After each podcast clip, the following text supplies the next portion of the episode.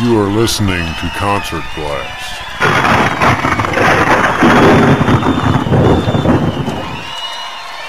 Here are some clips from this show of Concert Blast. I said, it's funny, you know, this is the first time I've seen Styx, and I'm a solo artist, and I, I can't picture myself ever being in a band, but if, if I were ever to be in a band, I could see myself fitting into this one. Sure enough, that's exactly what happened.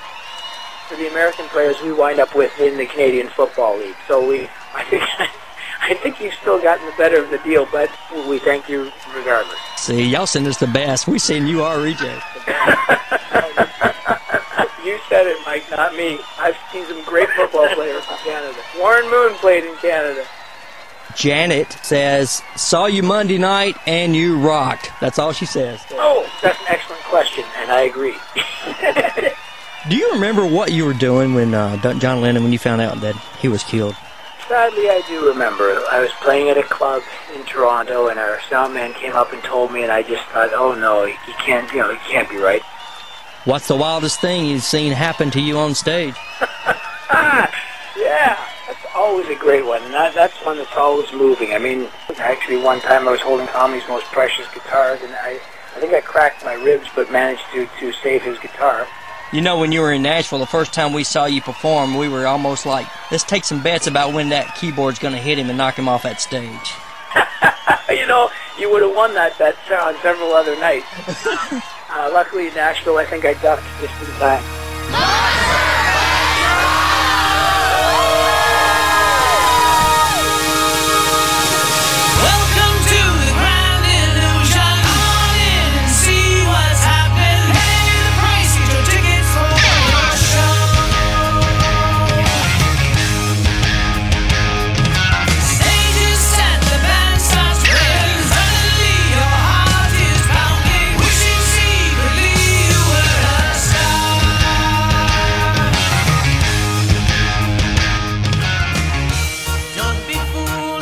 Welcome to Concert Blast. This is Mike Arnold. I am doing this uh, podcast by myself. This is a special podcast because we're going to have an interview here with Lawrence Gowan, the lead singer keyboardist for Styx.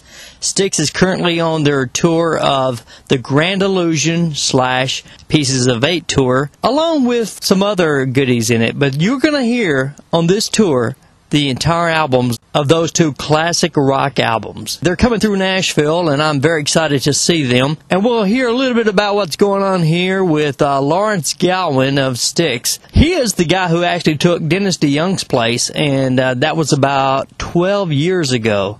So if you've never seen Styx in the last 12 years, you got a great surprise because Lawrence is very energetic and he's uh, a great singer, a great frontman. Like I said, he's energetic. He doesn't just sit down at the piano or sit down at the keyboards and perform. He has a rotating, uh, it looks like a merry-go-round stage that he sits on with his keyboards there'll be times he'll be up on top of it, on top of his stool, getting the crowd into the show and, and what we always like to see as rock fans.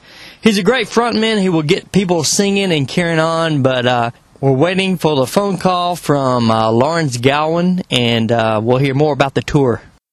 Well, Lawrence is on the phone with us here, calling in for Concert Blast. You're on the road, aren't you, Lawrence? Uh, yes, we are in Washington, D.C., the capital of your fair country. I say your fair country because I'm, I'm the, the token foreigner in the band. Not in foreigner, Yeah. in Styx. I, Yeah, that's right. You are from Canada. yeah, I'm from Canada. I'm from Toronto. You were born somewhere else, though, weren't you? Exactly, yeah. Well, you've, you've done some great research there, Mike. No, I, I uh, was originally from Glasgow, Scotland, but then uh, our family moved to the Tropic of Canada when I was just a little kid. And then, uh, fortunately, I wound up drawing the attention of some famous American rock stars, and I joined Styx 12 years ago. That had to be a big surprise to uh, be invited to join Styx as a as a frontman. Uh, how did all that happen?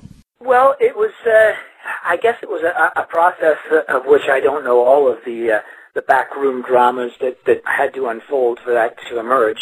I, I had a long career in Canada as a, as a solo artist, and I had I, quite a successful one because I had four platinum records and three gold and six number ones. But I just I'd never had a record released in the U.S. And in 1997, when they built the new Montreal Forum in Montreal, uh, the promoter asked me to open the show for Styx. And uh, I hadn't opened for anyone there in Canada for maybe 15 years. But I thought, you know, this is the new Montreal Forum, and I probably won't get another chance to play there, so I opened the show, and it was one of those kind of Hollywood ending nights where there's a good number of encores, and it drew the band's attention. And in 1999, when they they went through their final backstage drama, they decided to to rectify it by uh, asking me to join the band, and I've been uh, happily a member for for 12 years, four trips around the world, two Super Bowls, Wembley. it's been great. Impressive, I tell you. Were you a Styx fan? Of course, I, I, I really love progressive rock, and, and Styx, they stand apart in that uh, uh outside of the UK, they're the only really successful progressive rock band that has a name, and, and, you know, to have reached the heights that they did playing a style of music that really is pretty musically intense, uh, just shows the power of that band, and of course their, their music is still alive with people, and we've seen to that every night, you know, for over a hundred times a year since I've joined the band, and, and on this tour with Grand Illusion and Pieces of Eight, that's yet another testament to the uh, to the power of the band's music. So this tour is the Grand Illusion Pieces of Eight, as you just mentioned. Now, that means that we'll be hearing both these albums, is that right? You'll hear not only the entire records, but even the lockout groove and when the needle first drops onto the record. so in that order, yes, in that order. Uh, yeah, we've we've stayed as faithful as we possibly can in a live setting to not only just the running order, but every every note, every sound, every nuance of, of those records is what's on stage. And in addition to that, is a pretty elaborate production, of course, in, in Styx tradition that support the whole enterprise. And uh, it, people are absolutely loving it, and we we can't wait to bring it to Nashville. Well, Nashville is ready for you, I can tell you that. And you're going to be playing the Ryman Auditorium. Isn't that great? Yeah, it's such an historic place and Styx doing a couple of historic albums. It should be historic or hysterical. so right now you're in Washington D.C. You got New York tomorrow, and then coming back down to the Washington area in Baltimore, Maryland. And then going back up to uh, the New York area to Albany, New York, I see. In the beginning of November, you know, you Pennsylvania, Ohio, Louisville, Kentucky is one of my favorite cities, and Memphis, and then Nashville. That's correct. That is correct. So we're really we're really giving the East Coast a good hammering you know, there's just an insatiable appetite for for Styx music, and we're um, determined to try to, to satisfy it. And then I noticed you going to, uh, well, I think, is it the management from the Atlanta area for Styx? Yes, it is. Yeah, the, the final date on this tour this year is in Atlanta, and that is where our management office is. And so, um, yes, the South shall rise again. Well, Atlanta is a great music town. Anytime we take our, our show on the road to Atlanta, they just open their arms up to us. Recently, we, um, in September, it's our manager, Charlie Brusco, was inducted into the uh, Georgia Music Hall of Fame, and we played there that night, and there there were members of the, you know there were the Black Crowes were there, and the, there was a guy from the Rolling Stones was there, and there were wow. India RE, and and we put we got we played there because our management is there. We're not Atlanta connected, but oh my God, what a what a great audience we we get there every single time. Then you're going to take off a couple of months and then hit back the road. Uh, looks like Nevada and California, huh? In January and February. That's right, January. Uh, well on the. I mean, the band is really booked up until the middle of, of next summer because there's just so many places for them to play, and we are still loving it, possibly more than ever now. Well, Nashville is waiting for you to arrive. Now, I think we met first time was in at uh, Nashville at the uh, Wild Horse Saloon. You remember playing that?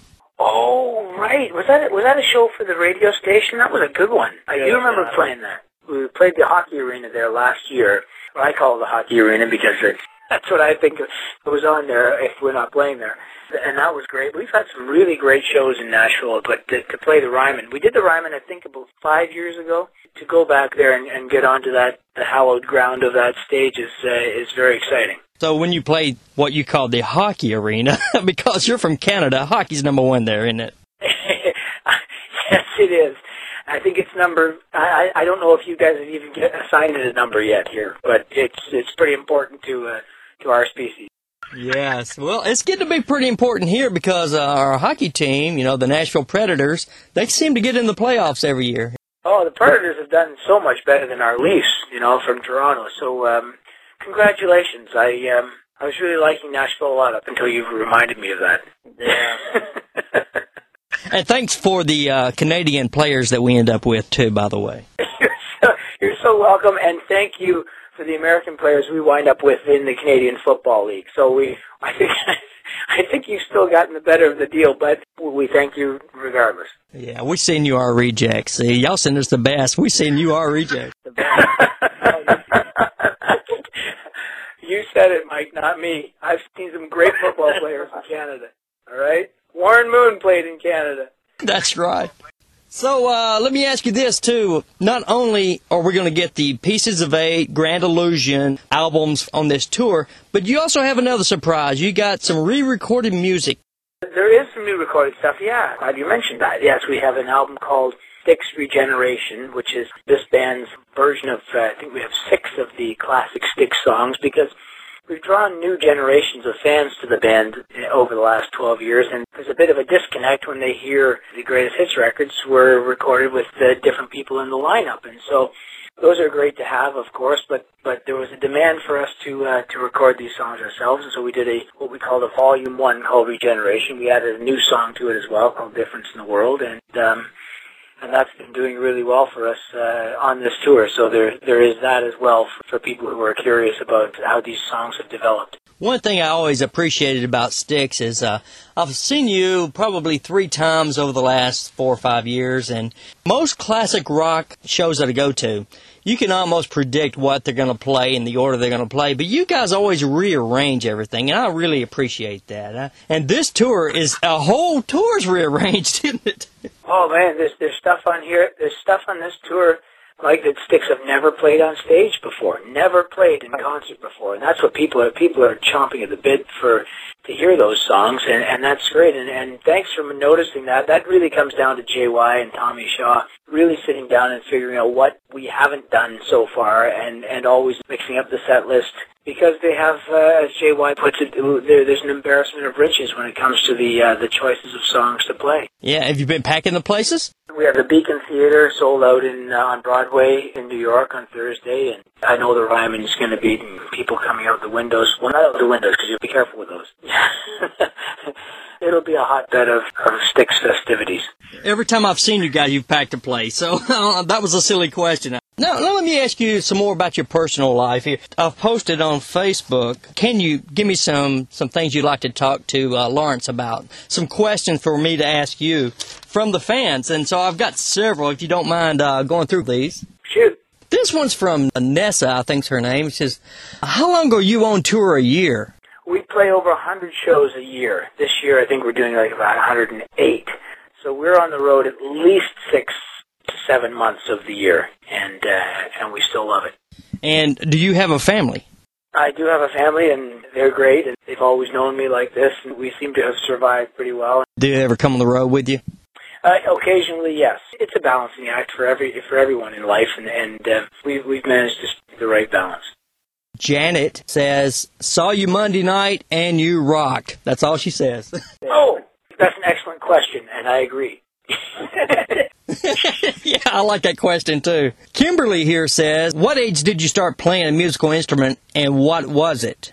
I was eight years old. I started on the guitar because I just had seen the Beatles and had to play the guitar. But when I was ten, my mom, um, almost passive aggressive way, she said, "You know, it'd be too bad you can't play the piano."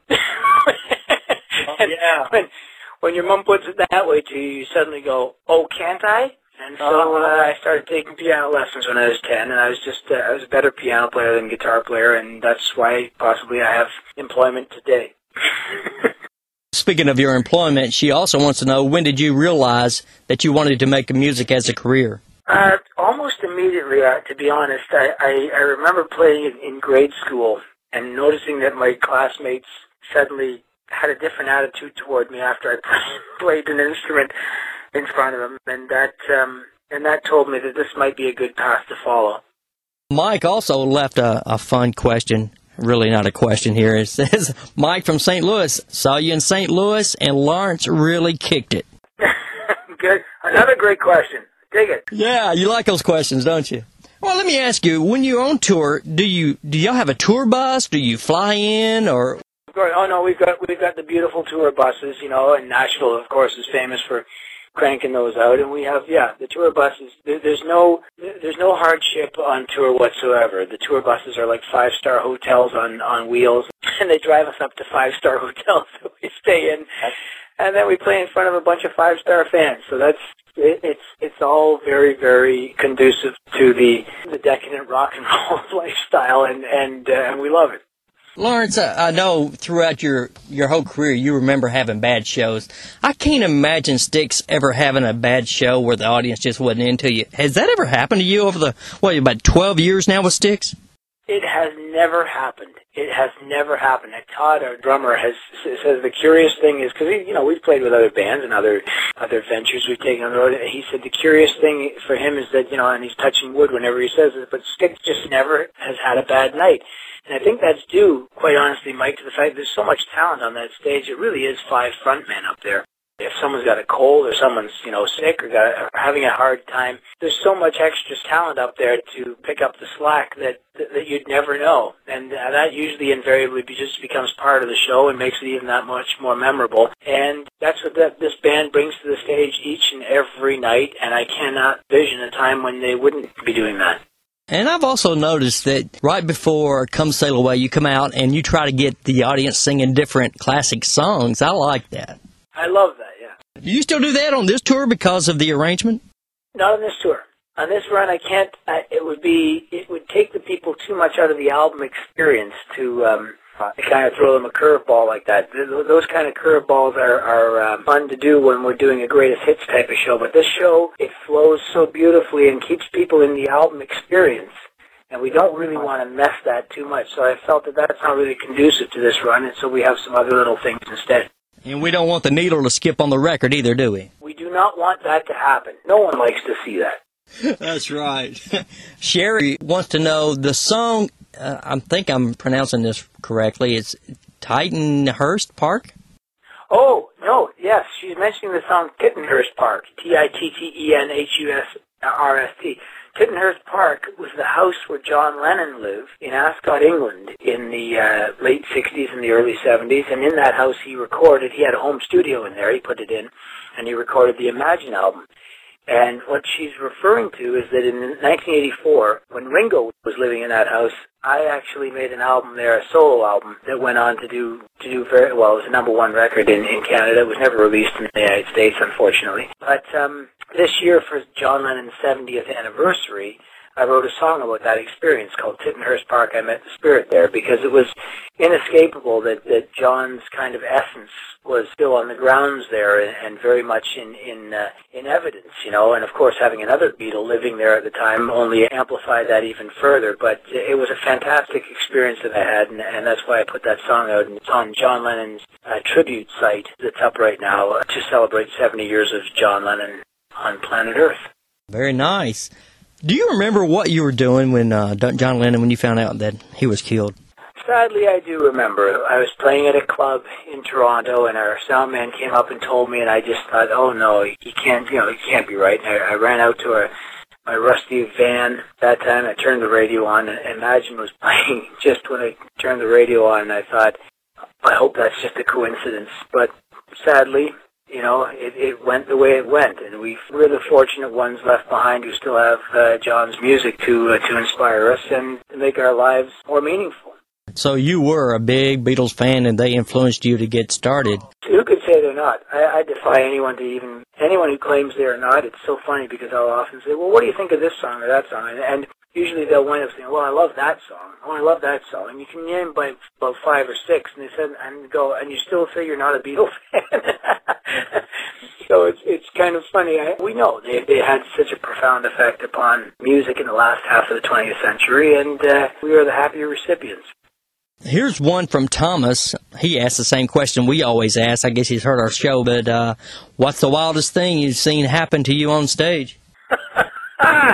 yeah, that's always a great one, and that, that's one that's always moving. I mean, I've had embarrassing moments where I've completely wiped out. Actually, one time I was holding Tommy's most precious guitars, and I, I think I cracked my ribs, but managed to to save his guitar. My keyboard rig on stage is very unique because it spins.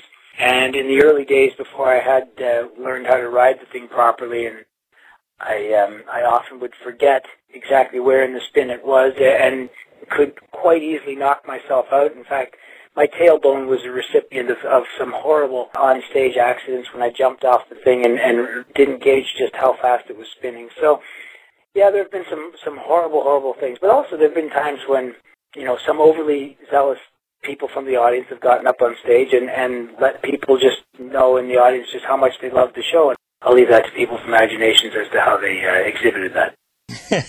you're, you're all right, Lawrence. I like that. Another guy says, what was the transition like going from opening for Styx in the mid 90s to actually becoming their lead singer in the late 90s? That's a tough one.